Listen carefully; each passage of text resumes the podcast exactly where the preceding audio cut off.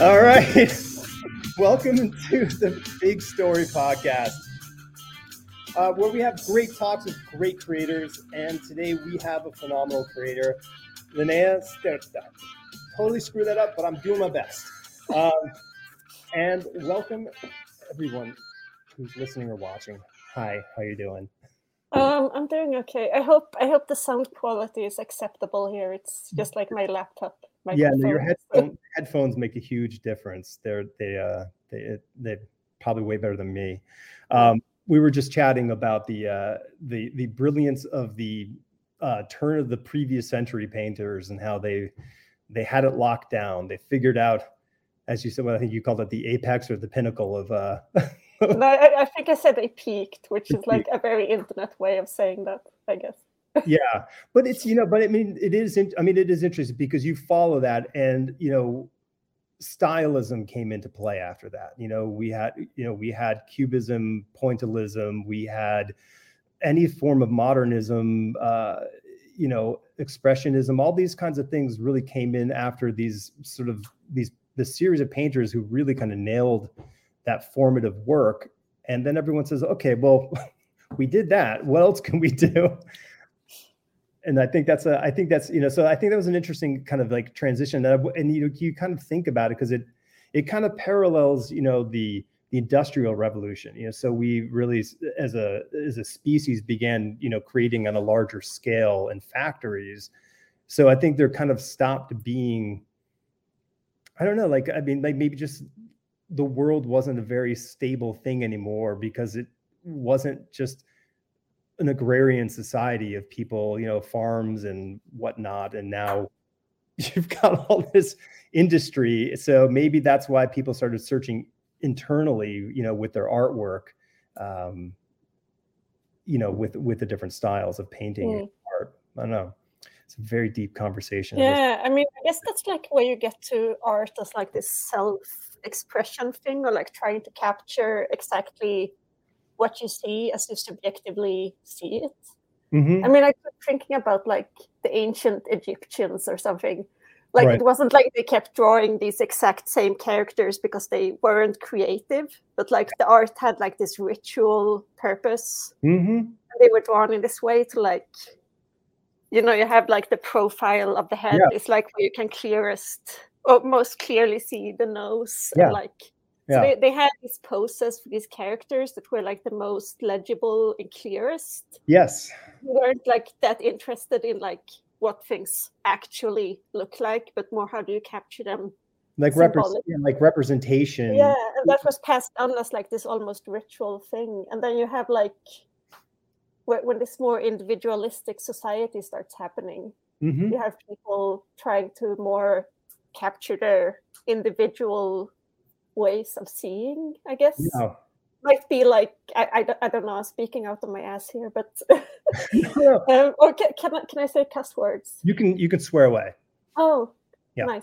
Um, no, but like this uh, sort of this idea of like the modern artist that's like maybe like the 19th 20th century mm-hmm. It's like this more individual creative genius or something versus like older more ritualized yeah styles you know and yeah. i guess that's kind of like where where that peaked and then I, I mean i mean the the thing about like trying to capture what stuff looks like and then it goes into overdrive in like the subjective way mm-hmm. I, I don't know how to express this but you get like later on you get people uh how, how do I say this? Like more of this obsession with style over mm-hmm. like experience, if that makes sense. Yes. Absolutely. Yeah, like more stylistic experimentation instead of like having the purpose be to capture what you're seeing. Yes. So so you had like this this place where it peaked in like in terms of trying to actually represent stuff. Mm-hmm and then you drift on into like okay now we've done this so now it's like all this stylistic experimentation right. and i guess people I don't know what people are doing now. It's easier to talk about stuff in hindsight because well, you can like. I mean, like that's. I mean, that yeah. is. Like, you, can, you can sort out the the peaks of something yeah, and just look yeah. at those and ignore all the stuff that doesn't fit your oh, thesis oh, or whatever. Oh, for and, sure. Like, I was. I, press and I it's harder to, to come up with a narrative no it's it's super tough it's super tough because you know we we don't have the luxury of being able to see everything you know we, we feel we can because we have these boxes and whatnot in our life that we feel we see everything but we really don't know what it is until we can turn back and say oh that's what everyone was kind of feeling or doing you know and that and it's yeah. not truly what they are it's what we all kind of like somewhat agree on or somebody who has a phd you know from a university writes a paper or a book about this and mm. we hmm well, that seems good. We'll we'll accept that as the answer. Um, yeah. Because we don't we you know because like nobody's saying you know like i don't i mean i guess the expressionists said hey we're expressionists like they said that they were expressionists i don't know hmm. maybe they did um, but like nobody is like stating i'm this at the moment yeah. I mean, you know we have we have street art we have you know banksy and the the crew of people around banksy doing street art of of some sort of social commentary but hmm. I, you know, we don't. And then you have all the street art people who feel like Banksy is overrated, which I feel is kind of a common opinion among sure. them. But... I mean, well, of course. I mean, like, I mean, like, you're going to always take a shot at the biggest, the biggest, you know, yeah. there. You're like, well, but yeah, that, that's that's like the difficulty of like trying to pin something down as a movement, you mm-hmm. know. Like yeah. when people talk about street art, and the first thing you think about is Banksy, but then there's probably like a ton of street artists who would be really offended right. that like right. it's just looking for attention or something yeah and i mean and, and you know everyone has their different reason for doing it so like it's like so to lump it all in as street art is not fair to everybody because not everybody is doing the same thing that everyone else yeah. is. they're all trying to express something different um yeah i don't know i mean but so i mean it'll be interesting to see like 20 or so years from now what is happening mm. you know now because it's just easier to lump people together in, in retrospect when especially after they're dead and they can't protest. Well that's the easiest um, way to do it. They can't fight back. Which is totally what I've been doing in like the past few minutes. And I shouldn't be talking about art history because it's really not something I'm knowledgeable Wait, about. You're not a yeah. I thought you were an art historian. Jeez. I'm sorry. no, that's funny. Um, so so I so I was I kind of came upon your work through um, you know a person who I just love and respect to the end uh, you know the end of the world, which is Glen Murakami, the artist and animator, um, and he loves your work, and so he was he pages you wanted to buy from me. Shit, I have a long to-do list of stuff do, that sorry, I, I've been meaning to do for like three months or something. Right, and um, and Glen's, you know, Glen's brilliant, and he's really just a wonderful person, and um, and you know, so when I saw him, you know, saw him sort of what he wrote about, I was like, oh wow, and so I started looking at your work, and I'm just, I was, I too was blown away, and I said I, need to speak with her, like because I was just really, really in, intrigued by what you were doing. Um, so, because your your work has a very strong printmaker quality to it, um, and it has a very strong um, graphic quality to it, and it has a very strong kind of I want to say almost watercolor quality to it in, in many ways. And there's this sort of hybrid mixed with comic book work you know you know very interesting comic book work that you're you're doing and you're kind of putting this all together. So I, am really curious at how that all evolved you know to where you are now. So um when did you first pick up a pen? Oh that hmm? was like since i was a kid. Yeah. Um, my mom was uh, she was a printmaker and graphic designer so okay so i tick two boxes right there. Yes I, I, I grew up sort of on her her work table basically. okay she she freelanced. So mm-hmm. um, so I guess I've just been drawing since I could hold a pen, basically. Yeah. um, then uh, I mean, obviously, just doodling in class and yeah, not, when you're not you supposed know, to be. Not doing schoolwork. Yep. Uh, and then uh, I studied. Uh, I mean, for the longest time, I wanted to go into animation Okay. Um, so at first, I, I think I tried to apply to Sheridan in Canada, and then uh, I didn't get in there. So I took this classical drawing course at the animation workshop in Denmark, just like doing a lot of nude drawing and shit. Okay. Yeah. Um, and then I got into CalArts. Oh, okay. Yeah, so I, I, was there for a couple of years, and I think uh, you know it's like with the stage magic, almost like when it's explained to you how it happens. Yeah. It's like uh, I, I guess to some people it becomes more interesting, and to other people it loses the magic. And I think to yeah. me, animation just kind of lost its magic the okay. more, you know, mm-hmm. I found out about it. And I guess I just had this anxiety over like fitting into this industry, which I, I mean, I have, I, I think I'm sort of flexible in terms of the styles I can do, but also like I'm inflexible in terms of what I actually find fun to mm-hmm. work with, if that makes sense. Totally. Um, so I was in my second year at CalArts when uh, the guys from Peow, uh, this Swedish publisher, mm-hmm. uh, contacted me, and they were just like, "Oh, do you, do you want to do a comic?"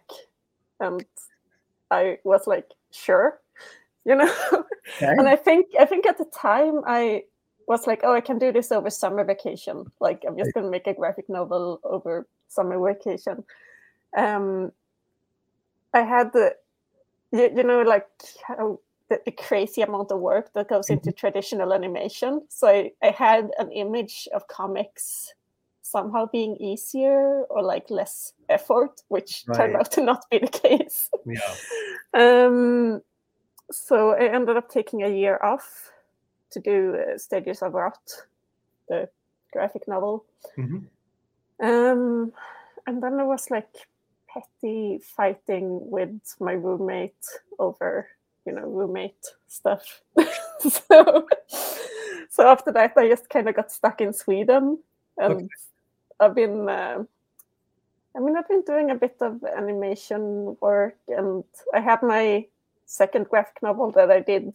That one was mostly over last summer, actually. Yeah. So I, I, did manage to do something over a summer, but um, that was not out yet due to the paper shortage. It should have been out in February. Um, the Froggy book.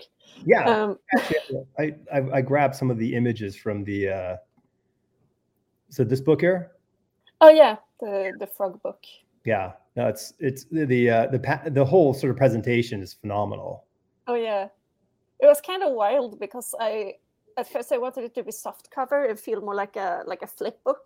Oh, cool! Yeah, like the format is very storyboard inspired. Mm-hmm. I think I was like harkening back to like this era of like extreme uh, productivity in college where like I would sit there in my little cubicle and drink Mountain Dew Oh, wow. well, in America. Um, and like, uh, you know, sharing out like 80 little panels of storyboard in yep. an evening or something. So I wanted to see if I could like capture that that sort of thing. But then I got too absorbed in like what I wanted the art to look like, so it ended up taking way longer. Yeah. But but it, it looks okay. So well, yeah. I think yeah, I think I had a lot of flow in like uh, the actual storytelling of it. So so the, the, so it's interesting. I mean, it's interesting. Like I, so I have, a, I have a very close friend of mine who I went to art school with, whose daughter now just started Cal Arts. So oh. she, so she's in her first year there. Oh, bless her.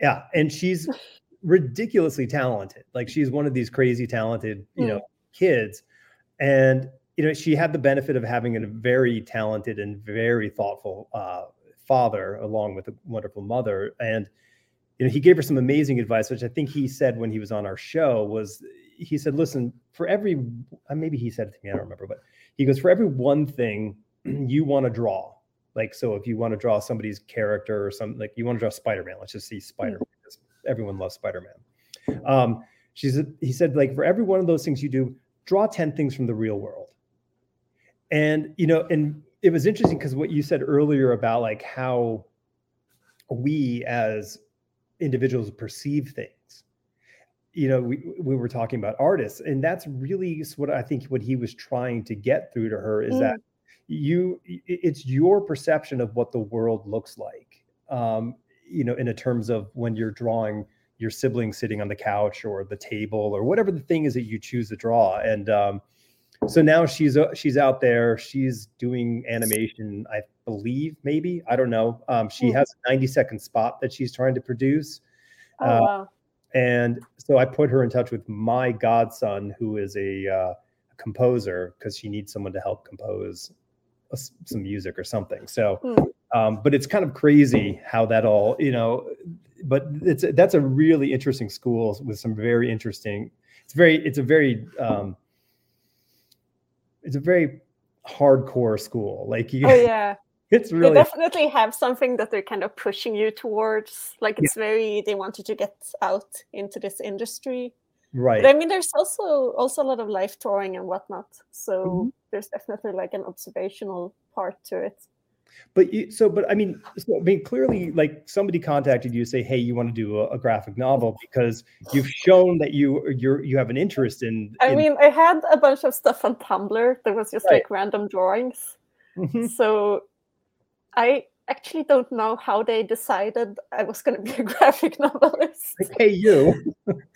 um and I, I was actually i was really nervous about this because i mean i I do read a bit of comics. I think around the time I started working on Stages of Rot, I was very into, you know, uh, like the Prophet comics mm-hmm. that came out then, like the really yeah. spacey ones with like there was a lot of artists collaborating on those. Yeah.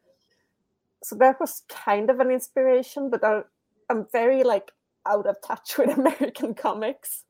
Um, yeah. A bit less out of touch with manga, I guess, and a bit uh-huh. less out of touch with French comics. But I've never been like this deep comics right. geek, you know. Yeah.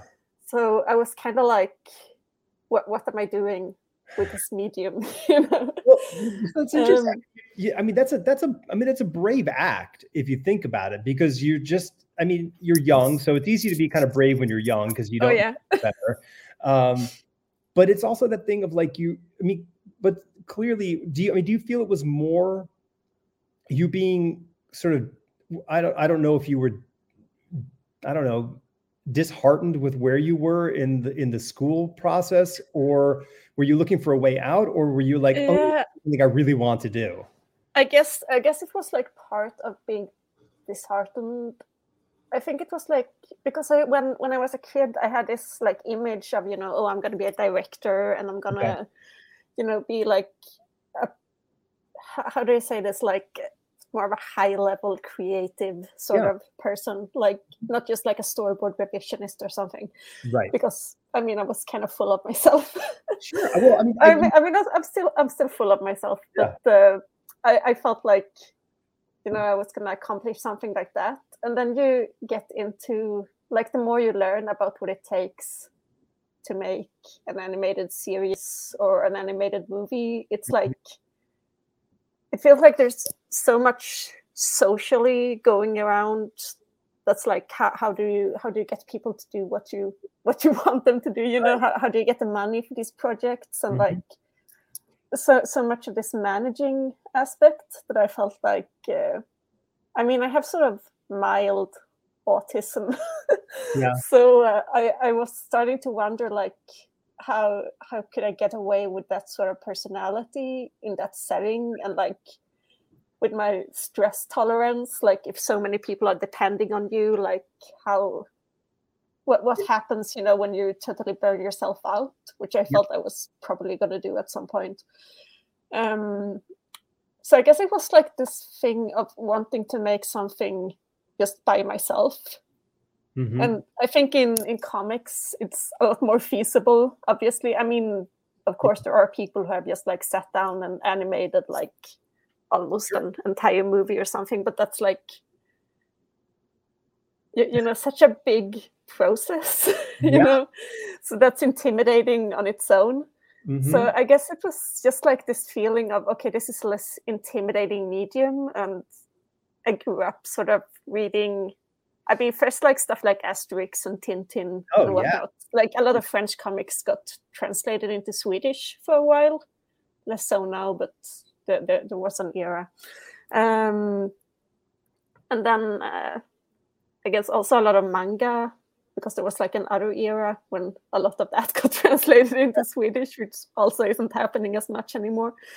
Um, and I, I mean, once I learned English, there was also like a lot of, you know, whole world of stuff you can read. Oh, for sure. Um, so it felt like something I was semi familiar with hmm and something that's easier to do as an introvert, I guess. Um, so, but, the, but then it was like, uh, how, how do I say this? When I started working on uh, on a comic for Peow, because I started out trying to do something a lot more like with a clear storyline more writerly, you know, if Sure. that makes sense. Yeah. Um, and realized that I'm just not in control of the medium, if that makes sense. Right.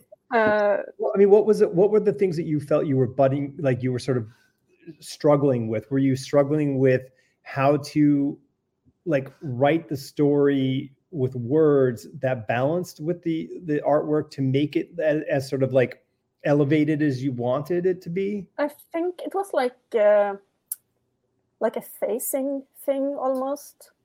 Oh, You know, like you don't really have a sense of what sort of flow you're going to get with this text and this number of panels and what it's going to read like. hmm I feel like when you get into animation, it's sort of the same thing. Like you draw these drawings and you feel like, oh, this is going to be like so or so or whatever, um, and then you actually play them, play them back, and it's you know a totally different movement than what you imagined, and you have to do that over and over again before you get a sense of like, you know, when you draw these pictures, what sort of movement are you getting out of them? Um, I think comics had like a similar thing where I would like sketch up little thumbnails and write down text and whatnot, but then like actually trying to read through it, it didn't have the kind of flow Yeah. that I wanted. Like things just flew by too quickly, or you know, That's you know that that's interesting because that's actually a pretty. I think that I think that's a bit common, um, you know, in many aspects of storytelling because I know that like like I write I write prose, and often I will get like feedback from people reading it on par, you know on passages, and they'll go like like it seems to, that you know the response kind of goes like it seems to me that you had a lot of a lot of this already in your head but you didn't put it all down here like because it yeah, it very much became shorthand what I was writing, thinking, you know, because you because it's all up here, and then Hmm. you kind of put down on paper, you're like, yep, that's that's telling the story to me because you already know the story. But the Oh, thing the other person doesn't know the story, so you have to really kind of grab their hand and walk them through the story. So yeah. When you're so absorbed in in your own world, it's like that world mm-hmm. makes sense to you. So Yeah. I think Yeah. that's something I'm kind of struggling with, like remembering that other people don't know this. Right that's i mean that's that really it is really the kind of that creative thing and i think that's like there was a you know there's a great there's a great there's a great comic book adage i think it was i think it was jim shooter from marvel comics in the 80s who said this was that every comic is somebody's first comic book. And which was a really like it's a very powerful thing to say. And i think that can go for everything. Like every everything is everybody's first something. And yeah, you need to kind of always kind of bring people in and kind of walk them through it. And and I, I had a great boss who once said to me i was stressing we were stressing over something for some big thing and because we it wasn't perfect you know the thing wasn't exactly the way we all intended it to be. And but it was serving the purpose and it looked great and it was do it was good but it wasn't perfect. And the boss came up and he said listen always shoot for the best that you can do because but the the secret sauce is is the person who's walking through the door to come in here doesn't know what it's supposed to be you know what it's supposed to be. They don't Hmm. know what it's supposed to be. They know what it is. They see it that's what it is. And i was like oh okay. Like it was a great reframing for my for my mind.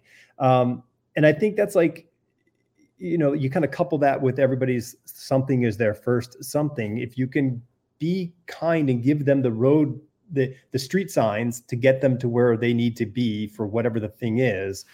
And but don't kill yourself thinking it's got to be perfect you know like yeah.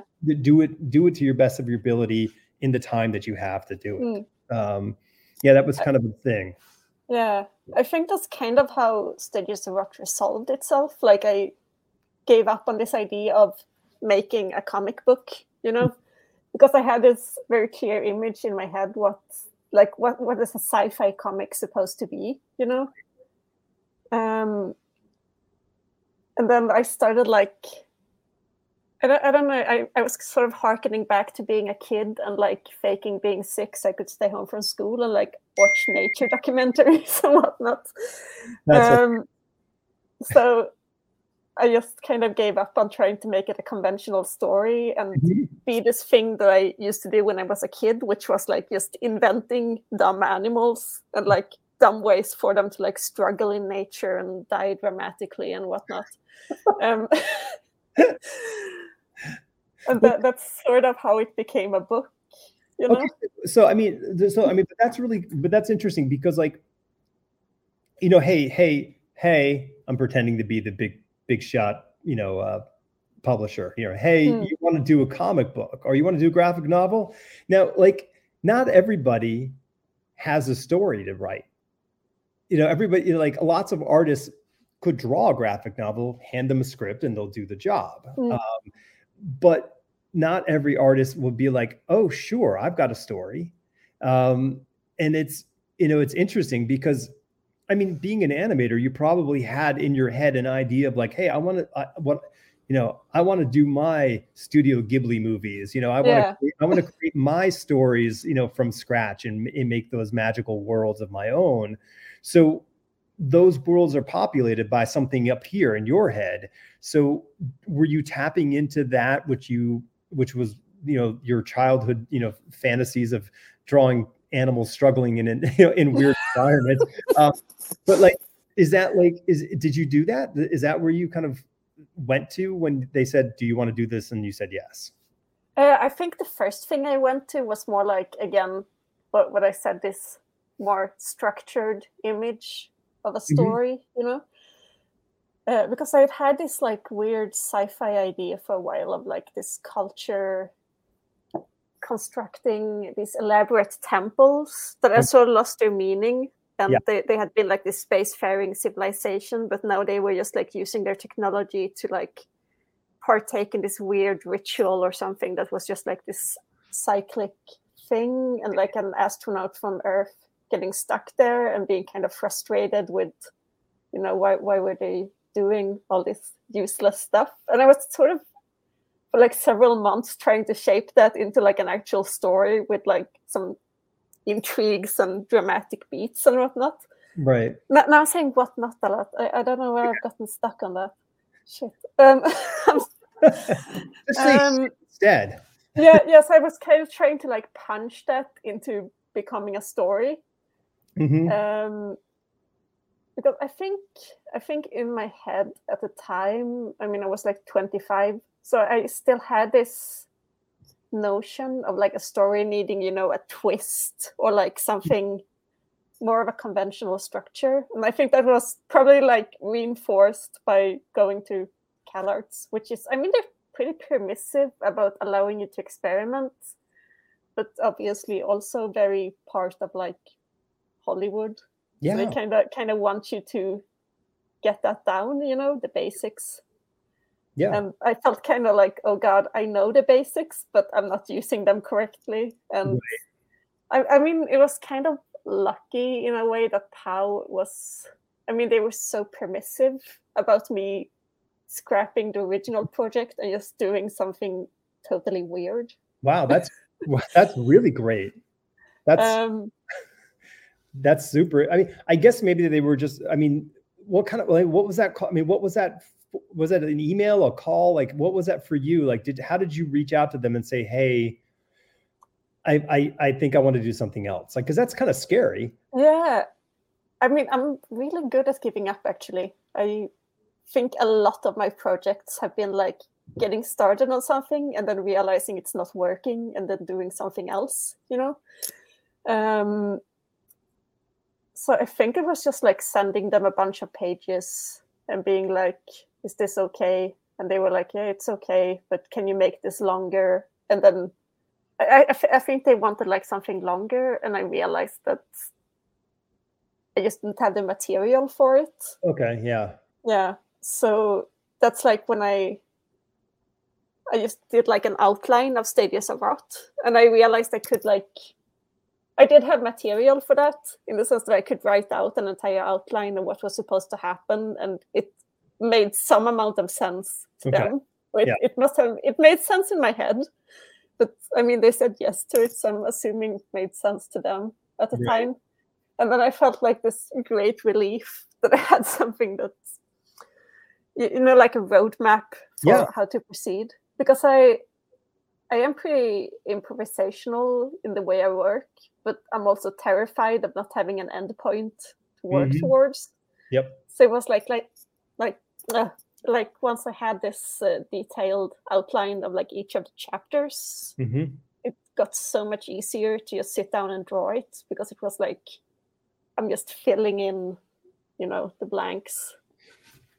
Listen, the ending is really the i mean we all know it's the hardest thing to do uh, yeah uh, but it is the most important thing to have as soon as you can get it because the hmm. sooner you have that ending as you said you have somewhere to go like you can really like you don't have to waste energy uh, wandering you know you, yeah, can, exactly. you can really focus everything on what has to happen to get to that point um, and not mm. the fact of getting there quickly it's just a matter of how do you get there? Um, yeah. What are the what are the what are the interesting steps that the characters are going to make that'll keep the you know the the reader uh, entertained, um, guessing if that's your your your goal. But whatever your goal is, it gives you that opportunity. So. Mm. Um, yeah so it's i mean but it's it, i mean i totally like i get that sort of that relief that you were you were expressing yeah. you had that because it's like okay because i mean you could kind of like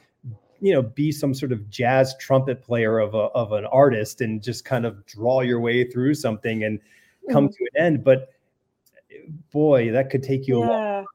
Um, I've been thinking a lot about uh, like some years ago while I was working on a project that didn't go anywhere. I was listening a lot to like audiobook versions of uh, A Song of Ice and Fire.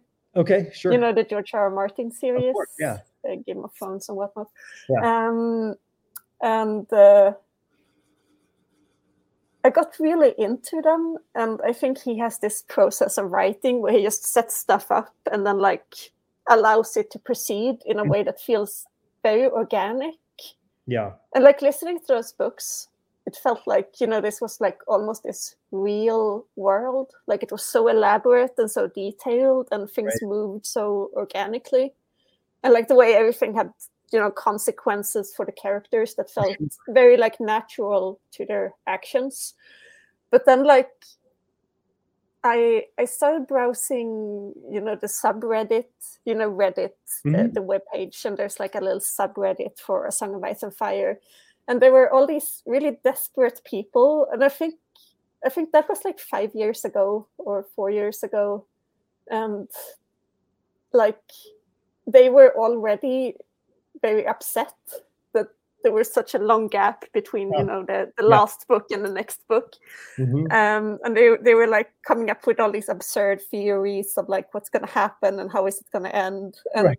i mean now it's been like i think 11 years since the last book yep. came out and he still has at least two more books to write before the series is done and he's like yeah. is he 60 something or 70 something i he's don't know he's not and, like I, I don't know how long I've been like occasionally checking in on this subreddit, which mm-hmm. feels almost like you have a friend who you know is like really depressed, and you're just like checking in on their social media profile to see that they, they haven't committed suicide, yeah. or you want to see, you know, yeah. have, have, they found a partner or something? Are they happy? Are they finding some kind of joy? this this miserable subreddit, it's just still yeah. there, and they're, they're still kind of waiting for the next book to come out, and obviously people are kind of mad at George R. R. Martin, and I mean, I guess it's unprofessional of him to not finish it, and I wish he would. But yeah, I start to feel this like because again, I've had like projects that I've tried to get started on, and then realized they weren't working hmm uh, during the past five years or so, and I start to feel like this almost existential connection with this guy. Like he was just sitting there and like trying to sort out this absurd universe that he had created. There was like, I, I mean, I don't know how like actually meaningful those books are. They're mostly kind of. I, I mean, they're sort of meaningful. They're, they're okay books. yeah, Um, but but he had like this mess of a universe that he had to resolve in a way that felt Yeah. satisfying and I, I mean the way he constructed that whole world it just felt like it was obviously not gonna resolve itself into a satisfying conclusion I yeah, and I you know in you know you know reading those books, you you. I don't think I don't think I don't think you should. You know, no no i mean if he just like drops dead now which i hope he doesn't i hope i hope he writes another book I hope but finish. if he were to like just drop dead it would be like okay so it, it ends there which is which is you know kind of there's something sort of elegant in that respect and i'm we're not, we're not, we're not advocating his his early departure No, absolutely not. I, I, I mean, I wish like- him well. but, it's almost it's almost like as if that would be like intentional you know like hey like there is no end to this series. There is no resolution because it's life and life doesn't have a resolution in in some sort of like neat little wrapper with a bow. Like it doesn't Yeah. work that way. It, it- it's it's And I messy mean, obviously, it's the crazy thing that the original idea for a Game of Thrones was like it's the aftermath of the hero taking down the evil king, and then the hero has to govern, and he Mhm. becomes this bored, like bad king, and then his whole kingdom falls apart into civil war and whatnot, whatnot. Um, and yeah and uh, I mean that sort of story like the premise of it kind of resists having an ending yes no, no i'm i mean i don't think he was intending to be that literary about it Yeah. but it's also not bad in a way yeah, it's a, it's the it's this sort of like you know the decline of the Roman Empire. You know, we have that we sort of have that in our historical documentation. You know, empires don't end pretty usually. no Um, and then it's like, okay, so whoever steps in to sort of fill the gap, you know, and sort of like, okay, it's a new empire, you know, like, I mean, not everybody's on board for the new empire. And you have this whole, obviously, this struggle, this power struggle. And yeah, I don't know. I mean, I, I, I, I wish him all the luck in the world, you know, I mean, I, I, I- it's, it's, it's a problem that very few writers end up with. Um, I think you know, I sort of think that um Stephen King had it when he did his Gunslinger series. Like it kind of went on, and I don't know if he really had that sort of conclusion prepared that was that satisfying conclusion that everyone's like, yes, that's the answer. well, Uh, was the gunslinger does that come into the era when stephen king was just constantly high on cocaine or is that could be. It, it some of it kind of feels like it. Um, yeah, i've only read the first book so yeah, don't no, I mean it's yeah, like I said, the Dark Tower series. I don't know what yeah that, that might be what it's officially called, but um, yeah, I it, really liked the beginning of the first Oh, book, and then as soon as it started like clashing with like real world stuff, I felt like no, I just want like the gunslinger to just exist in his poetic fantasy western world. And Yeah, no, I, there was I, I don't know. it was a very it's very strange and I, I eventually pulled the ripcord at a point you know and and, and you know and I, and I I dug the majority of it that I read and I was like but eventually I was like this is not really where I want to be I'm okay with that and I can leave with my happy memories um but his book on writing if you haven't read his book on writing called on writing um His book on writing called On Writing. yes Nice. on writing by Stephen King. It is a phenomenal book on on the subject of writing and um, highly inspirational. So I would I would I totally would recommend reading that one because it, it'll help in any sort of creative process when it comes to st- coming up with stories and doing your craft.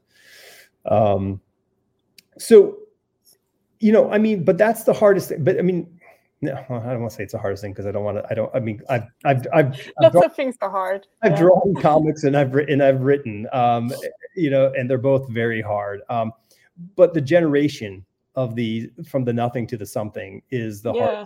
hard, the hardest part of the process, um, and that's a, it's a, it's a very daunting process for anybody. I mean, and it's like a muscle. The more you work it, the stronger you, it sort of responds to you. Do you? I mean, I mean, do you just constantly sort of put notes down, regardless? Like, I mean, do you consider your drawings notes? Do you do you write notes? Like, like you, posted a really wonderful uh, sketch the other day of. Uh, you know, I'm paraphrase like you know the nicest house in town. You know, like that that beautiful little cottage or whatever you drew. But um, but like to me, that's almost like a note for a story. You know, like that thing can live in a in a different version in a in a different world in a different environment, Mm. um, or can spring forth or be a part of something later on. Um, does that work for you like that? Does your sketchbook work as a story sort of? Yeah, I guess the like a lot of the observational sketches of like little buildings and plants and stuff. It's Mhm. almost like I want to like work those into my muscle memory, so Mhm. I kind of have that mental library of shapes. The shapes, yeah. You know, um, because I mean, I do, I do search for a lot of reference when I'm working, obviously, but it's also like I, I want to be able to know what sort of thing would fit in in this particular place, if that makes sense. hmm Uh, because it's easy to like, okay, this is gonna take place by the ocean, so like I need ocean cliffs, but what sort of ocean cliff, you know? Right. Um, and I think it's the same with like trees and cottages. That I, I want to have like a mental, so again, like a mental library of, or a vocabulary maybe. Yeah, I, I, don't. I don't know what would be the No, best I like. I like the idea that of, of So, that vocabulary because there it, it it is it is like that you know i mean you're making me think of there's a website and i think it's still around called cabin porn oh, and it, it- and it's it, it's been around forever um and it's one of these you just go there and it's just page after page of these really beautiful photographs of cabins around the world and oh they're yeah, just you know you're like i just want to live in that thing you know because it's so mystical and magical Uh, yeah. And there's so many types of everything. I think Oh. that's something like that dawned on me when I started doing observational drawing and like mhm. you know plein air sketching and everything that like because you have like an image of okay what's a college and you think of this little you know little Mhm. triangular or a little boxy thing but then like you start looking at just images of cottages so like observing them in real life and you realize how much variety there is Yeah. and same like you you're looking to put a pair of shoes on a character and you start going out on the internet like window shopping for sneakers Sure. websites and you realize like oh my god there's so many sneakers in the world yeah. you get like almost this like religious experience of like there's so much of everything and it's yeah, amazing it's transcendental. Like it's a Yeah. moment of like, okay, Like- like, so anything could be on your feet at this point. yeah like you realize there's like just a variety Mm-hmm. of everything it's almost uh, there's almost something even when like things are created by people there's something almost nature like about it Yeah. there's this wonderful web page i don't know if uh, i'm going to mispronounce this. It's it's my turn to mispronounce something. Um there's like this occlupanid i think they call them. Okay. the holotypic occlupanid occlupanid uh, research organization holotypic occlupanid occlupanid research organization. But they've they've created this fake uh, genealogy or like fake uh, what do you call it uh, cladistics you know the way you split species into little clades and subclades and everything they've done that for or a taxonomy a fake taxonomy Okay. um, for bread clips you know the little things they put on bread bags yeah. Yeah. yeah so they have an entire webpage just dedicated to like Latin names and like Oh. different genera of bread clips, kind of based on hilarious. shapes and color and like whether there's like little numbers on them. And there's even, I think, a bunch of probably like very bored entomologists or mm-hmm. something who have gone out and like, okay, it's this area in California, and we're going into this supermarket, and these are the, the species of Occlupanid Oh, wow. that we But can find in this. It, but it's in but it's store. fascinating if you think about that because like they're all, they're all solving the same problem. How do you keep this plastic bag sealed? Yeah, and but then, somehow there's like still so much variety, just Right, like like you- clips that you can make a whole a whole web page of like fake bread That's clip amazing. taxonomy. that's that's absolutely amazing. Yeah, I mean, you know, someone should do like I mean that that seems like a great poster. You know, like a hand drawn poster of all those elements. Yeah, I think I think there's uh, because there's also a subreddit dedicated to this. I think I mean there's a subreddit for everything. Mhm. I think there's like people who have like collected them and you know pinned them up and Yeah. like written the little Latin name under the bread clip. Oh, yeah. I, mean, I guess And I mean, that's more like a do-it-yourself thing. But sure. know. I guess like you could, you could do that with sneakers. It would Yeah, be exactly. you could do that with Like sneakers, you could you could like assign Latin names to almost anything. right? Because there's plenty of people out there who have the time to do that. oh Um, yeah, sorry. Yeah. well, how do you? So how do you like? So, I mean, you shouldn't, but you could. You know. yeah, I mean, like that's that, that's what a hobby is. It's the thing Oh, you yeah. shouldn't be doing, but you want to be doing. Um, so you, so I mean, like, so I mean, you're collecting, you collecting, you collect your ideas visually. You create your, you you creating these sort of elements because your worlds are like when you're drawing, like in your drawings, they are complete. Like it's this, you know, you're you're creating the environments, you know, of what what every what all your characters are sort of dressed in and doing and the places they're going. I mean, it it's it's anthropomorphic, you know, because you are putting them in sort of a human type relationships and worlds to that to that sense. Um, but do, do are I mean are all like I mean, and that's with the animal stuff. I mean, you do stuff with people too, so I guess that's it's it's different. So that's where the sneakers come into play. Um, Oh, you could probably draw animals wearing sneakers too. They just they would feel kind of out of place in like the rural yeah, sort of countryside frog. we've all Wow. we've all seen the dogs with the little booties on, walking in the snow, Yeah, yeah. High stepping because they're not happy with boots on. Oh Um, no, I tried to force my dog to wear those. He almost bit me. yeah, they don't like it. No. You're like, no. no, this is good for you, and they're like, "Mm, no, I don't want this.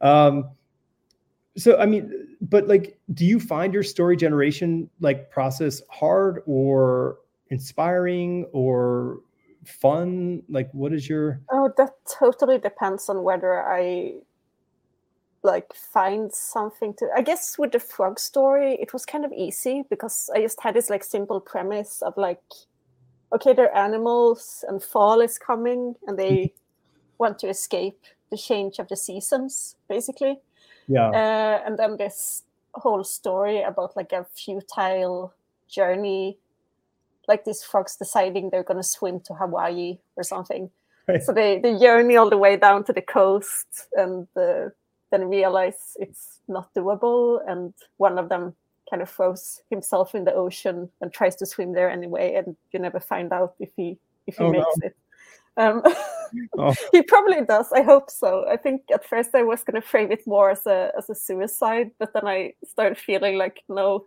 he's he's totally going to make it he's going to be happy I like it. I like to Um, think of that that one frog who's who's who's going across the Pacific. I like that.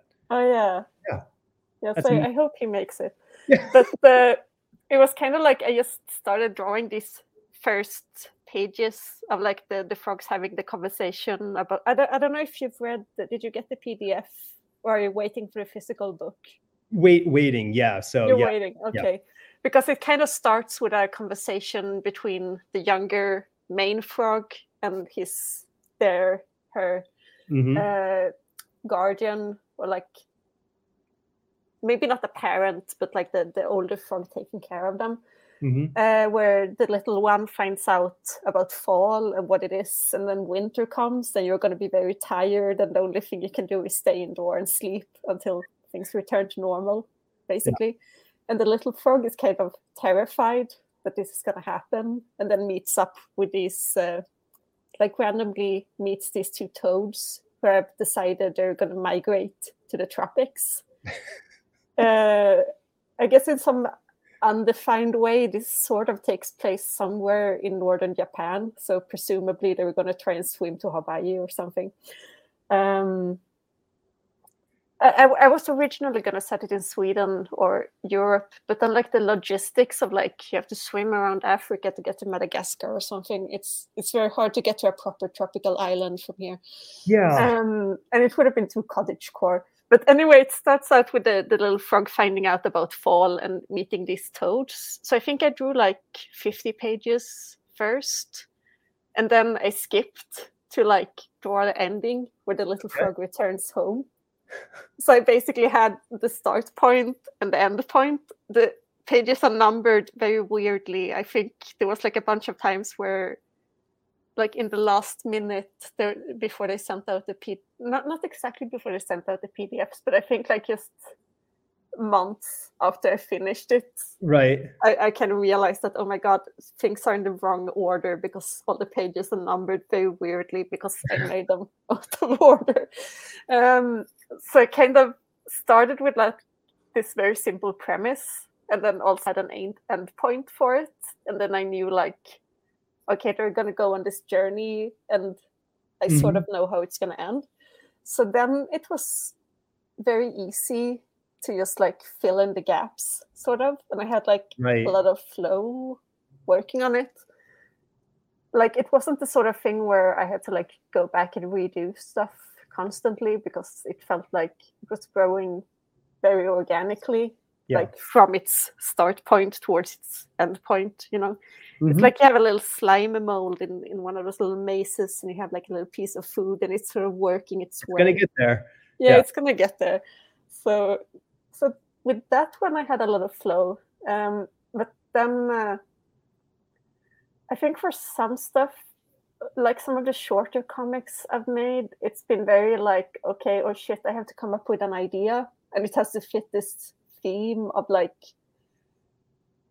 I mean, like a couple of anthologies I've been in mm-hmm. yeah. over these past few years, and it's like, okay, you have a theme and you have a genre and some vague expectation of like what people want from you. And it also has to like because with the frog comic i could just like do an unlimited amount of pages. I think it's going to be like 350 pages or something. Right. Um, so that was like I, I could just do whatever you know? Mm.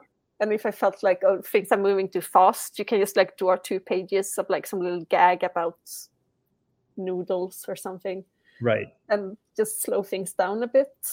But then uh, with like the anthology stuff it's been more like okay you have to come up with an idea and you have to write it down and it has to like go through this whole process and it has to fit a theme or genre or whatever and that's been a lot tougher to like you, you know not just yeah. get the impulse of like oh i want to do this but right because you're not have someone else demanding something from right. you don't sit around we don't sit around with like this sort of this bank of ideas that are specific to you know we have ideas yeah uh, you know I, I, was i was talking uh, with jeremy holt and they were writing a story for um, one of the big two publishers here in america and we were speaking about the story and it's a great you know it's a great opportunity and, and the story is real fun but they didn't have this story you know sitting around hey we want you to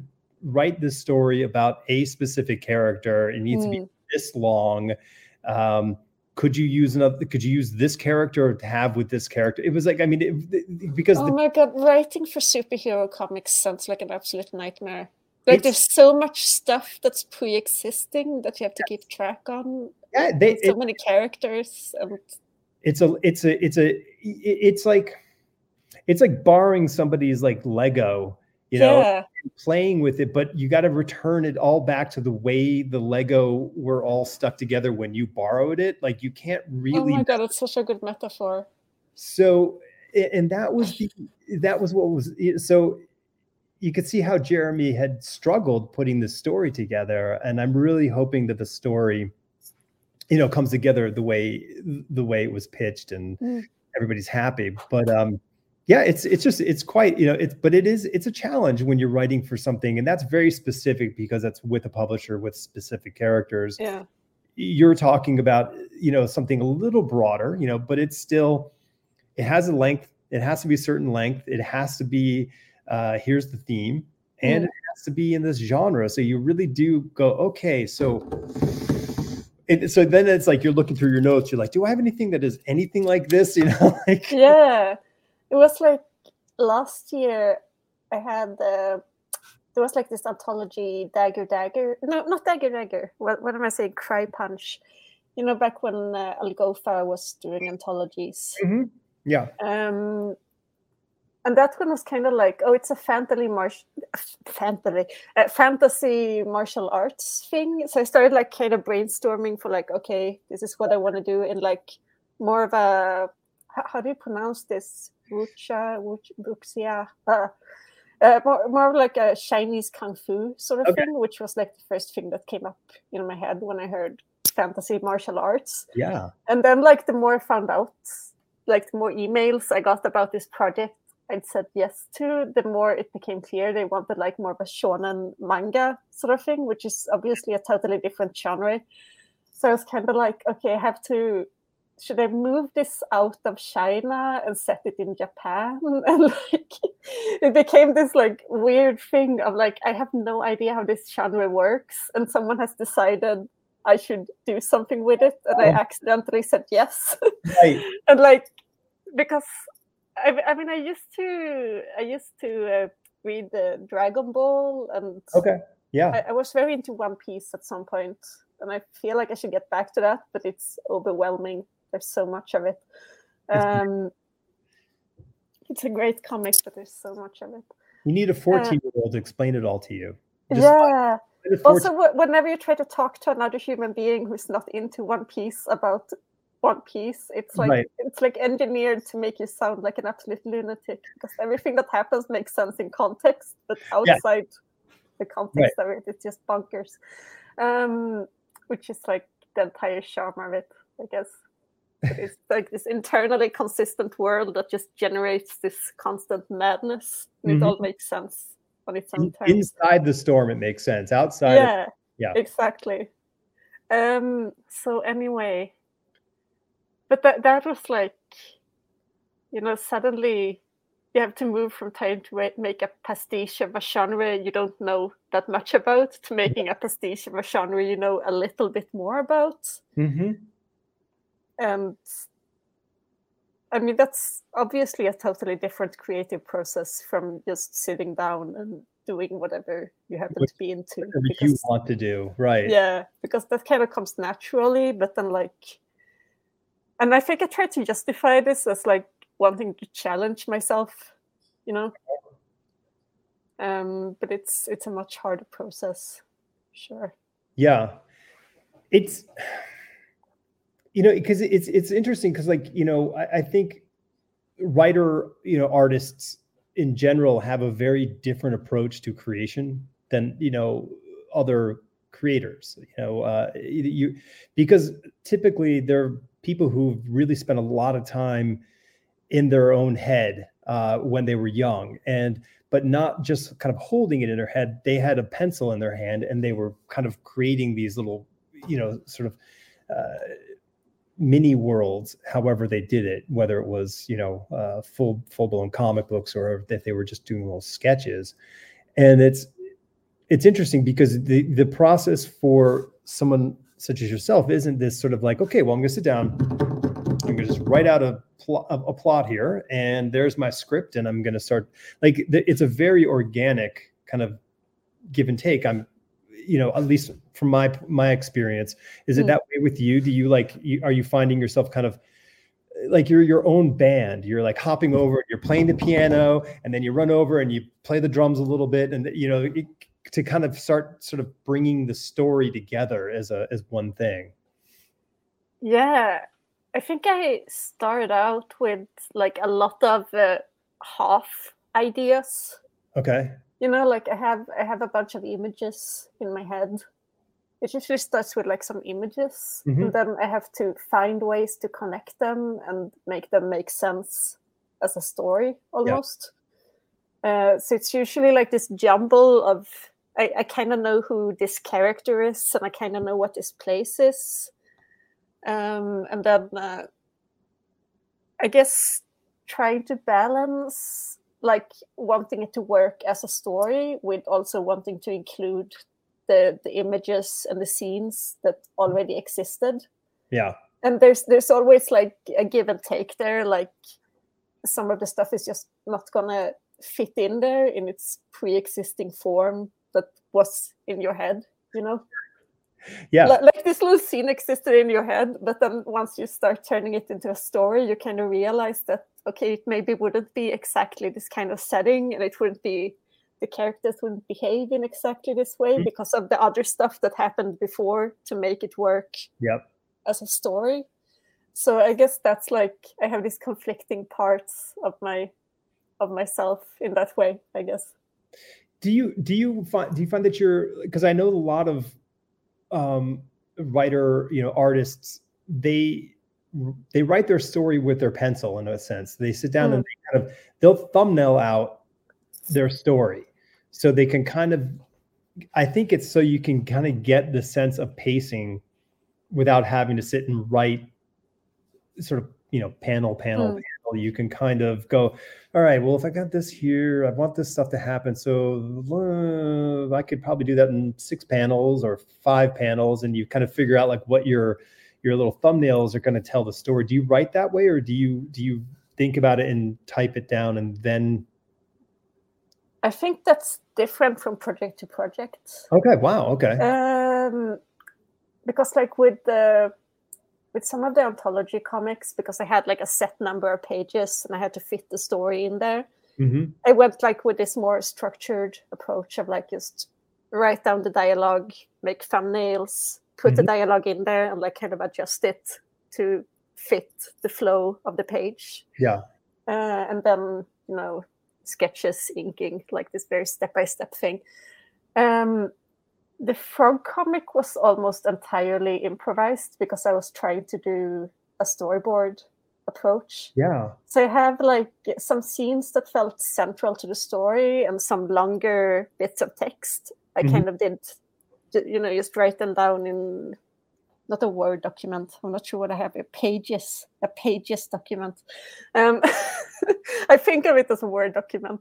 It's like- um it, it's like it's like it, it's like uh facial tissue you know like kleenex is like the big the big kahuna. Yeah exactly. So uh, so that was like because I, I had certain chunks of dialogue and certain chunks of text that felt central to the story. And if i didn't get those right like things would become more complicated or fall Right. apart.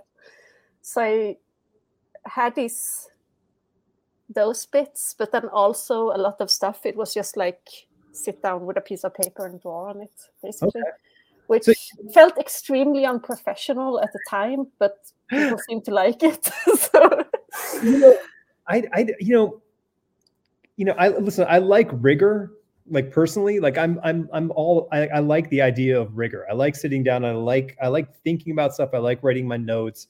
I like sitting down and I like typing out scripts. I Mhm. like, you know, and all that kind of stuff i- is. I like that process. So I like structure and a process.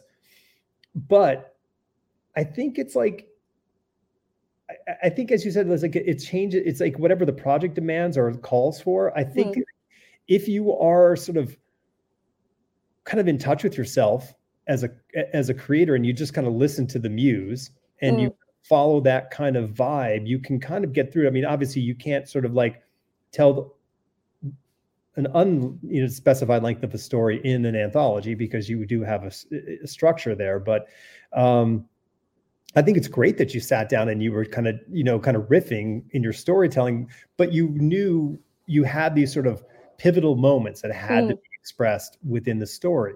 Uh, yeah because i had i had like a detailed outline and Mhm. again like certain pieces of texts and certain moments that I Yeah. knew had to be in there so there was a structure in that way Do you? um I'm so. oh cu- sorry no, no, I'm so curious. So like, like so here I'm thinking I'm I, I, what I like to do is I like to put myself like in your in your shoes, you know, or in your in your in your chair, and I go, okay, well, how would I like if I was doing that? Like, I would then have I would have to have like a wall with these pieces up there, like I've been drawing, so I can look at the story, like and see how it flows. Like, did you did you did you sort of have a board, or did you? Um, I this is gonna sound silly, but like in my little Finder folder, I made the the pages about as large as I could make them, like the little icons. Uh huh. So then it was easy to just scroll through everything and like see them in like their totality, sort of. Yeah. Okay, so you. Um, use... so it, was, it was kind of like a digital board because I didn't have that much printed out, and right. a lot of it was kind of like rearranged digitally. Yeah.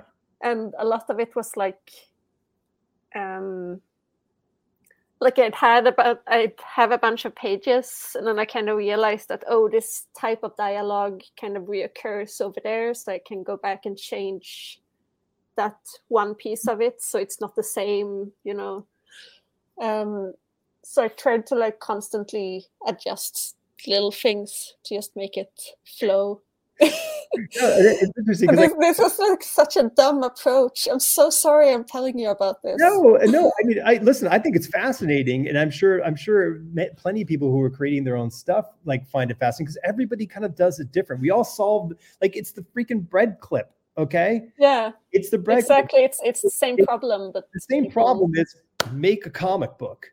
You know, I, I don't. I don't think I've had the exact same workflow for two projects ever this is going to sound insane. Like um, the thing I'm working on right now, the little Patreon comic mm-hmm. I have, uh, that one is kind of like the thing you said with like doing the thumbnails and writing down the dialogue alongside yeah. the thumbnails. Yep. Uh, which I feel kind of works better than just writing the dialogue first and then trying to force it onto a page, you know? Okay, that makes sense. Um, but then also, uh, I accidentally said yes to doing something for Fantagraphics. Hey. Like I, I don't know how I don't know how they are with like talking about projects that don't exist. Right. Well, you don't have to be very specific. I, I, I guess they're not like an animation studio because they haven't forced me to sign an NDA or anything. Right. Okay. I don't know why I'm paranoid about this. Um, but obviously, that one is like, I think part of why I find it so daunting is I mean, there's like an actual editor involved, not just someone like pointing out my spelling errors, which it, is almost always welcome. But so is this the first time that you're working with an editor? Yeah, like a proper editor. Wow. Okay. Um, yeah, it feels really exotic. I mean, okay, for some of the, the anthologies, they did have have proper editors, mm-hmm. I guess, who are just like other comics people. Right. So, um, and Peow always had some tiny bit of editorial control. I know there's like stuff they wanted me to redo in Stages of Rot because they felt it didn't read right. Mm-hmm. And they were probably right about that. But now it's like this early in my process, I'm usually not forced to explain to another person like why this is making sense in my head. Yeah. And it's been like this really strange. I mean, I've only exchanged like a small number of emails with yeah. this person, and he's really nice and he offers really great critiques. Mm-hmm.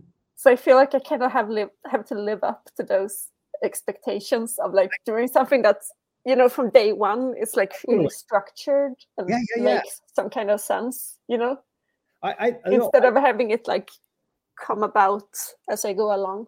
Yeah, yeah, like because because you kind of discover these sort of these things as you kind of go through the process on your own. Yeah. Not maybe not everything, but you definitely f- find a lot of things. You you can kind of see all the lumps in your you know in your clay. You know, you go, mm. oh, I gotta I gotta smooth that out or whatever. Yeah. Uh, you know, I I I I gone through this whole process writing with writing my my novel. I had all my readers. I did all this stuff, and you know, everything was going along hunky dory, fine. And I did another pass to kind of clean up a lot of language and do some touch ups. And then I I met this writer who's a, who we became friends, and she's like, "Oh, I'd love to read, you know, where you are in the book." And I said, "Sure." And so I I gave her things. She ordered a copy, just a reader copy. This isn't for sale. So she read a, you know, a proofing copy. And she has sent the most detailed notes back on the book, which is humbling because I'm like, mm. I thought I had done all this amazing work, you know, and everybody had said, like, you've done some amazing work here. Um, and she's not saying you haven't done amazing work, but she's saying, like, I don't understand this. Why is this this way? And some of the things she's asking about, I'm like, you know, like, you know, something really simple, like, oh, you know, like, wait, you're saying a fighter jet can outperform a a, a, fancy private thing. I'm like, well, yeah, a fighter jet is the fastest thing that we have around. You know, it gets it gets from here to there faster than something else. And so, but like that's okay. But I'm like, but like you, I'm like, I need to step up to this challenge. Like somebody has said, it's not perfect because inside we're like, hey, you've got to make this perfect, you know. Mm. And I go, oh, okay. It's not, and I'm not going like, damn it, I quit. I'm like, okay, like challenge accepted. Yeah I'm going to make this better. Exactly. Now, perfect, but I'm going to make it better. And I'm like so appreciative, even though like I'd have loved this a year ago. I'll, I'll you know, I'm glad to have it now. Um, and it's super exciting to when, so, but the, the idea of, it sounds exciting to me that you're embracing, you know, this new variable, which is another person who is really interceding in your creative process um, you know yeah i should i should be a lot more active on this project right now because they seem genuinely interested. Mm-hmm. uh, right now like earlier before christmas i said yes to another anthology thing which has been an absolute slog and it's turning out nicely but i've done like a couple of pages and then sure. another couple of pages you know? Yeah.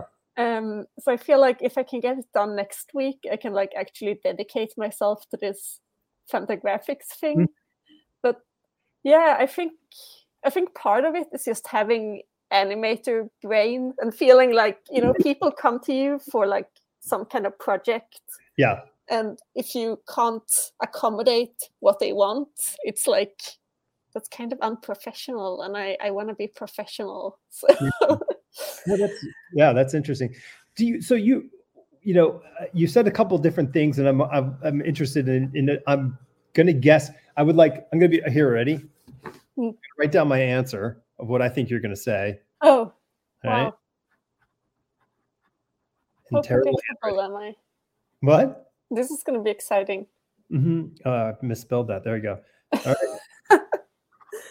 All right. Here's the question. Do you do you draw your stuff traditionally with you know uh, pencil, pen, ink, you know, brush, and or do you do your stuff digitally? Uh, mostly traditionally, um, and then uh, it's it's usually a mix. I usually start out with like uh, pen and ink, or mm-hmm. just pen and pen, um. And then uh, like obviously lots of colors are in Photoshop and like gray tones in Photoshop. Sure. Yeah. Yeah. I don't really have the energy to do traditional gray tones. It Oof, yeah, feels no. terrifying. Some people are really good at it. Uh, yeah, like you know, uh, I don't know if you know who Dave Johnson is, but he's a he he can just do he can do a beautiful piece, you know, ink it and it's this gorgeous thing, and he'll just put a nice gray tone wash on there, and it it's and it looks perfect. He's hmm. My answer was it depends on the project. Uh, so because I thought like you were like because listening to you in your in your writing process and your whole overall creative process, I thought like you're like, well, some projects I just want to, you know, like it makes mm. sense digitally or or not. But um actually I've I've had more thoughts of like trying to get back to doing more stuff digitally because obviously when I was doing more animation stuff, I did mm-hmm. more stuff digitally because like otherwise you get piles of paper. Yes, you do. Um but a couple of years ago I got a puppy and the puppy ate the cable for my Cintiq and my Cintiq was like eight nine, ten years old. I think I got oh. it when I was 18 or something. So oh. yeah, it was probably like 10 years old. So I couldn't find a proper cable to it. oh my god. Um like they, they just that type of cable didn't exist anymore. Right. Um or it, it did exist, but it was hard to find and that I felt like okay, it's so old anyway, so I'm just gonna get a new one. And then I haven't gotten around to getting a new one. I'm sensing a I'm sensing a theme here, Linnea. Like I've gotten around to that. Um, so you but you've adapted so wait okay so wait this is so this is curious okay so you're if you're drawing your black and white artwork traditionally but you're coloring in photoshop but your cintiq was eaten by the dog um, slash puppy um, you're are you coloring using just the trackpad or a mouse uh, I do have a tiny little Wacom tablet Okay. that's not super good, but I use it sometimes if my if my wrists are acting up. You know, Uh-huh. uh, I know sometimes I'm just lazy and I'm just laying in bed and using the trackpad, which I feel is is like from a ergonomics perspective, it's like the worst thing to do. So I'm trying to get away from that. yeah i would think But, so. I would- um, wait is it the laying in the bed doing the work is the is the I, I guess I guess the trackpad part is, is oh the trackpad okay yeah I've, I've heard that's terrible for your wrists, but I- I, Yeah, don't know. I've done a few things, not like nothing, you know, work wise, but I've had to do a few like maybe like graphic or art changes for stuff that we've done for the we- you know for the uh, the podcast, and I'll do some like edit editing on some piece of artwork that we needed for something, and I will like "Oh, I don't want to go in and hook my computer up to the Cintiq. I'll just I'll sit and you're sitting there with your finger on the trackpad and yeah. Yeah, yeah that's it's hard to, hard to draw paths with your finger I'll- I'll- yeah, but if it's if it's just filling in like an area that's supposed to be gray, it's Yeah. it's not that awful, really. It it probably is awful again from like an ergonomics perspective, but Yeah. like from an art perspective, I feel like I've gotten kind of good at it. Like I, ha- I had a bunch of color pages for the little Patreon comics that I posted some weeks ago, and like all of those are all trackpad because I was too lazy to go downstairs and get my tiny Wacom tablet. That's awesome. I love it. Um, I love that. I, f- I feel like whenever people ask about like my actual material process, it's like people expect it to be fancier than it really is. Like like the paper I'm inking on, I have absolutely no idea what brand it is. It's just like this kind of thick uh, printer paper that I get at like a computer hardware store because my village doesn't have an art supply store, and that's kind of the level I'm operating on.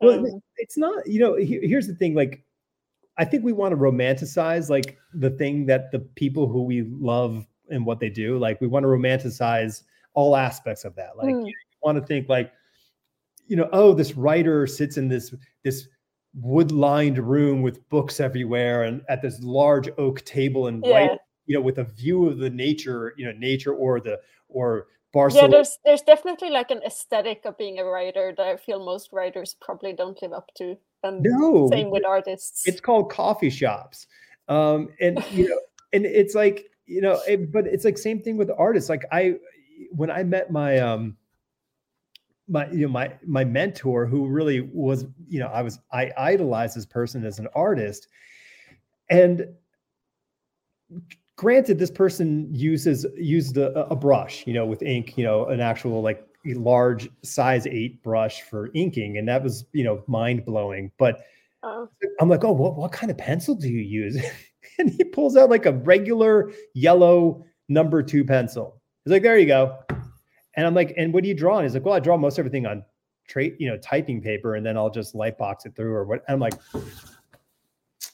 this, you know, I was, I wanted to be like, I wanted like this little box to open up with this glowing, you know, pencil, but no, it was just a regular number two. yeah So i Yeah. see this a lot on on instagram with art people like you, you know like all their perfect little supplies and like a tidy workspace and some of these people Yeah. are genuinely talented so i don't want to shit on them mm, um but No. it's like um i so admire how dedicated you are to the aesthetic of being an artist yes, and especially the people who are genuinely good at it like how, how do you find the time to both make art and like be an artist in Right. the aesthetic sense you know right, and make it look cool and good. Yeah. beautiful. like there's this uh, this sort of american superhero artist i follow who does everything digitally and he has this setup with like multiple little screens and everything and it's almost like this gamer type setup like he's doing something very high tech Right. but the very high tech thing is like inking superhero comics on a Sure.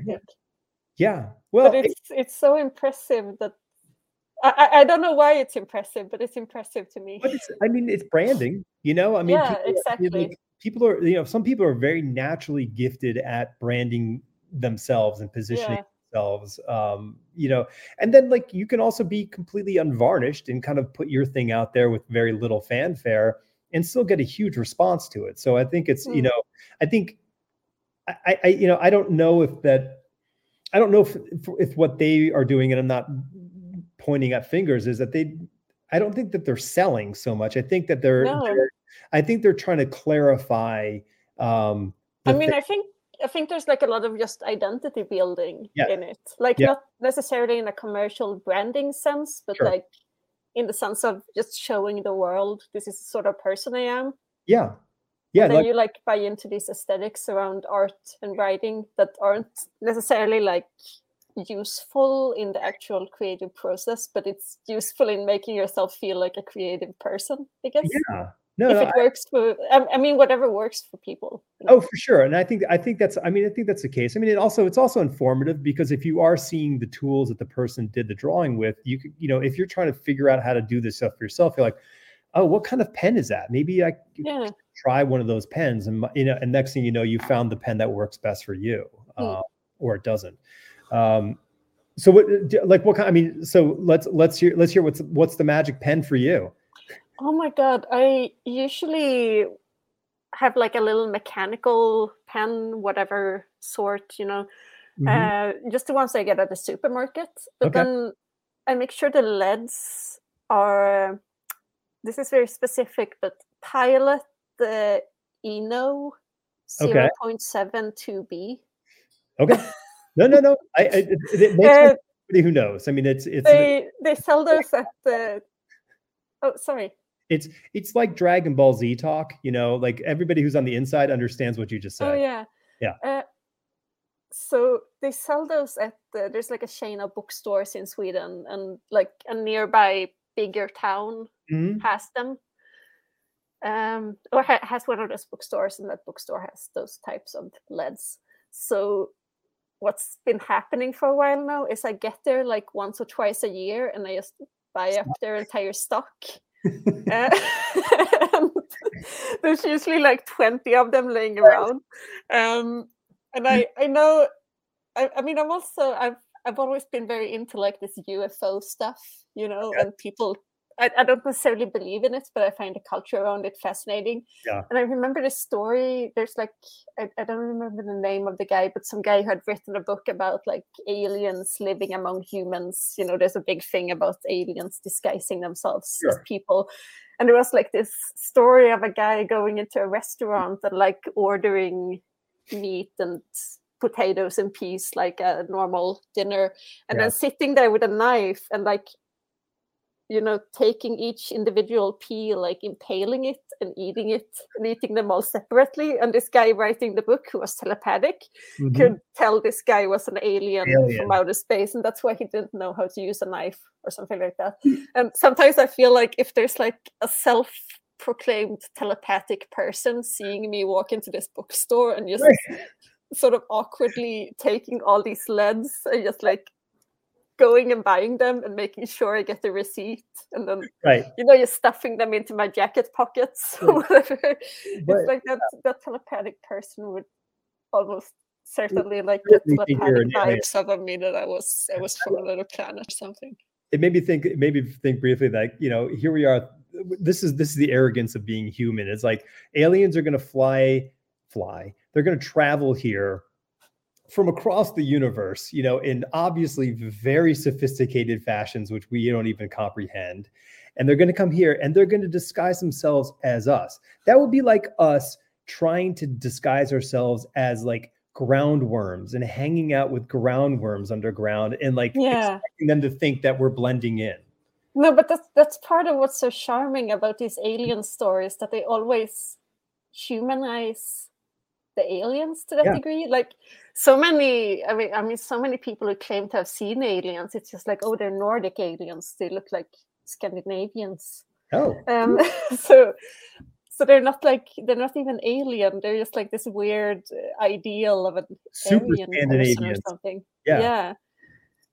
And I, I mean, in one sense, it's a total lack of imagination, I guess, Mm-hmm. which is sad because usually these stories are pretty outlandish, but they're also very so informed by pop culture and so informed by like this very anthropocentric Yeah. view of the universe where like aliens are going to come here and they're going to be just people from other planets like literally just It's- people I- what it's what it's what is this very interesting to me is that you know it, it- often you know people will say like well i'm i'm into science and i believe in aliens and you know and i I don't Mm. believe in religion okay cool great but why is it now like is, why is it about us again? Like why is why is aliens have to be about us? I mean like would we be going to another planet and disguising ourselves as those people and trying to pretend to be them? I don't know. I don't- isn't that the whole plot of avatar? Like this guy is on this other planet and he just has his mind downloaded into this fake blue space creature or something. Right. I get but that was all for war. Yeah that's That true. and like uh, colonization and stuff. Yeah, so sad. That's dark. Yeah, darker, darker theme for sure. yeah Um, so okay, so you you so sorry no no totally black and white artwork by you know by hand, scan it, color it with your finger. So you're finger painting, That's exciting stuff. Um, and so I, and then it's all in Photoshop. That's cool. Yeah, I have. I use Photoshop CS5. Okay. Uh, a friend helped me get it to work Yeah. on my computer using some kind of weird little thing that's you know Math. yeah. Um, so I, I'm not using like the the proper newer version. But I feel like you, you know the thing with like it's supposed to be like this subscription thing and it's constantly updating to newer version versions plural. Um, and I feel like nothing has happened in Photoshop technology in like the last ten years that's useful to me. So They're not. Yeah. They, I'm, I'm not paying for it. they're not really it's not very helpful for comic book artists i can tell you that for sure um, i actually switched over i don't really do a ton of drawing but um, i switched over and i purchased um, clip studio and um, boy that, it's so much more fun to draw with clip studio than it Mm. is with photoshop um, Yeah. I I, mean- I guess it's just like a familiarity thing. It was like when I was a kid, my mom got like a crazy expensive Macintosh computer in Mhm. like the early mid 90s, sort of. Um, so I think it's just a comfort thing to have like an oldish version of Photoshop. it's like what I've been using since I was a kid. But I've, I've never been like technically good at using Photoshop. It's always been like this sort of yeah put a three year old in front of Adobe Photoshop and they have to figure out how it works and you know. Yeah. Hey, I know I'm I'm I'm way more comfortable in Photoshop still, you know. I mean it is the environment I've been in for 20 years, 20 plus years whatever the, you know. It's a it's comfortable. Um but the tools that they are have developed, you know, for the newer programs are better. They're just they're Mhm. more because it's it's made for making comic books. So, Yeah. you know, duh, it works better. Um That makes sense. yeah, like panel borders. They you can actually just bang, it makes panel borders for you. So that's pretty Oh, yeah, cheating though. cheating. A ruler's cheating if you want a straight line. Nothing I'm doing is cheating. What other people are doing is cheating. There you go. No, I like that. I like that attitude.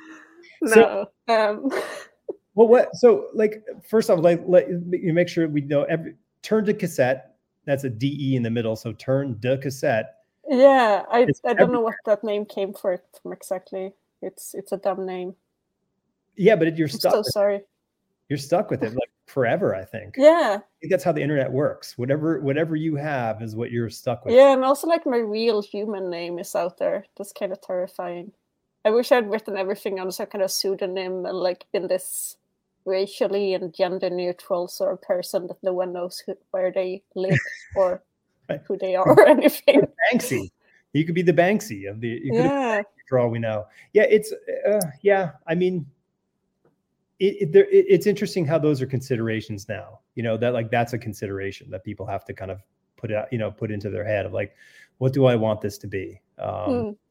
But so that's so they can find you on Instagram there. They can find you Patreon with the same handle. Yeah, I just started doing like a little comic that I'm probably going to put like put out a few pages every month. I That's... think I I think the official promise was something between four and sixteen pages. So I hope I can keep up with that.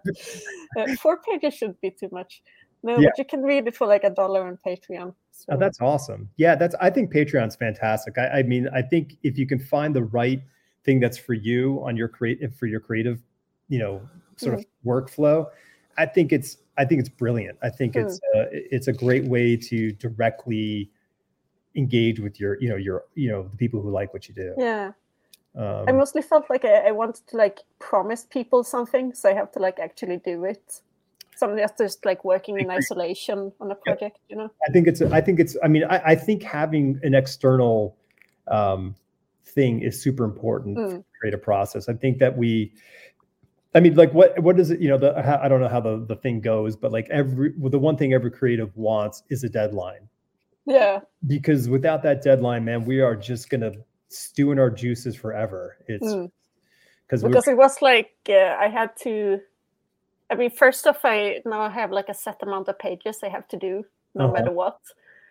And then I also had to like force myself to get in touch with this guy who's a writer, so just so I could have someone to proofread it for yep. me and make sure like since people are paying for this, I want it to be like not full of spelling errors and like unreadable dialogue and stuff.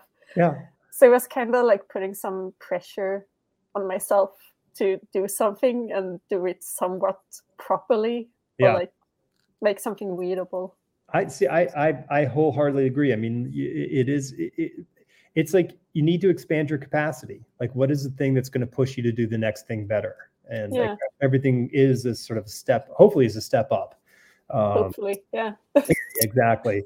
So then we turn into Morrissey and we get old and problematic. Oh yeah. Well, I'm sorry.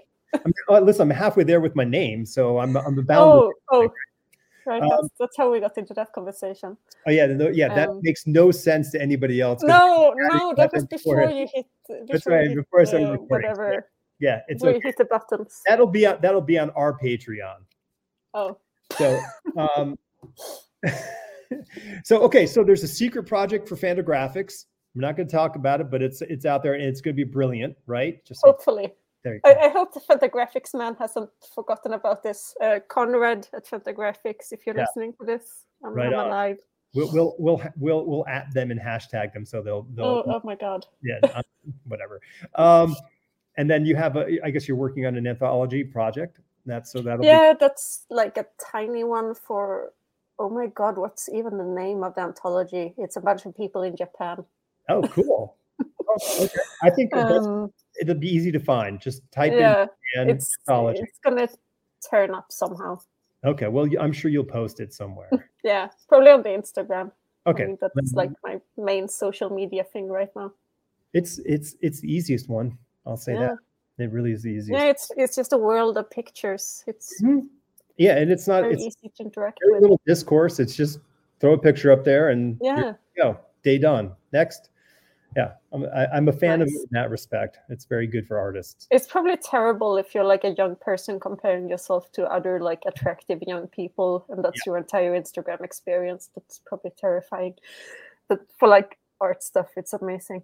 I agree. I agree. Let's yeah. let's yeah, let's keep it not personal and let's just make it about the things that we do.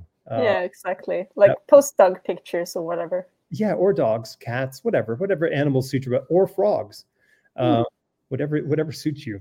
Um, I think that's about it. Um, oh yeah. You...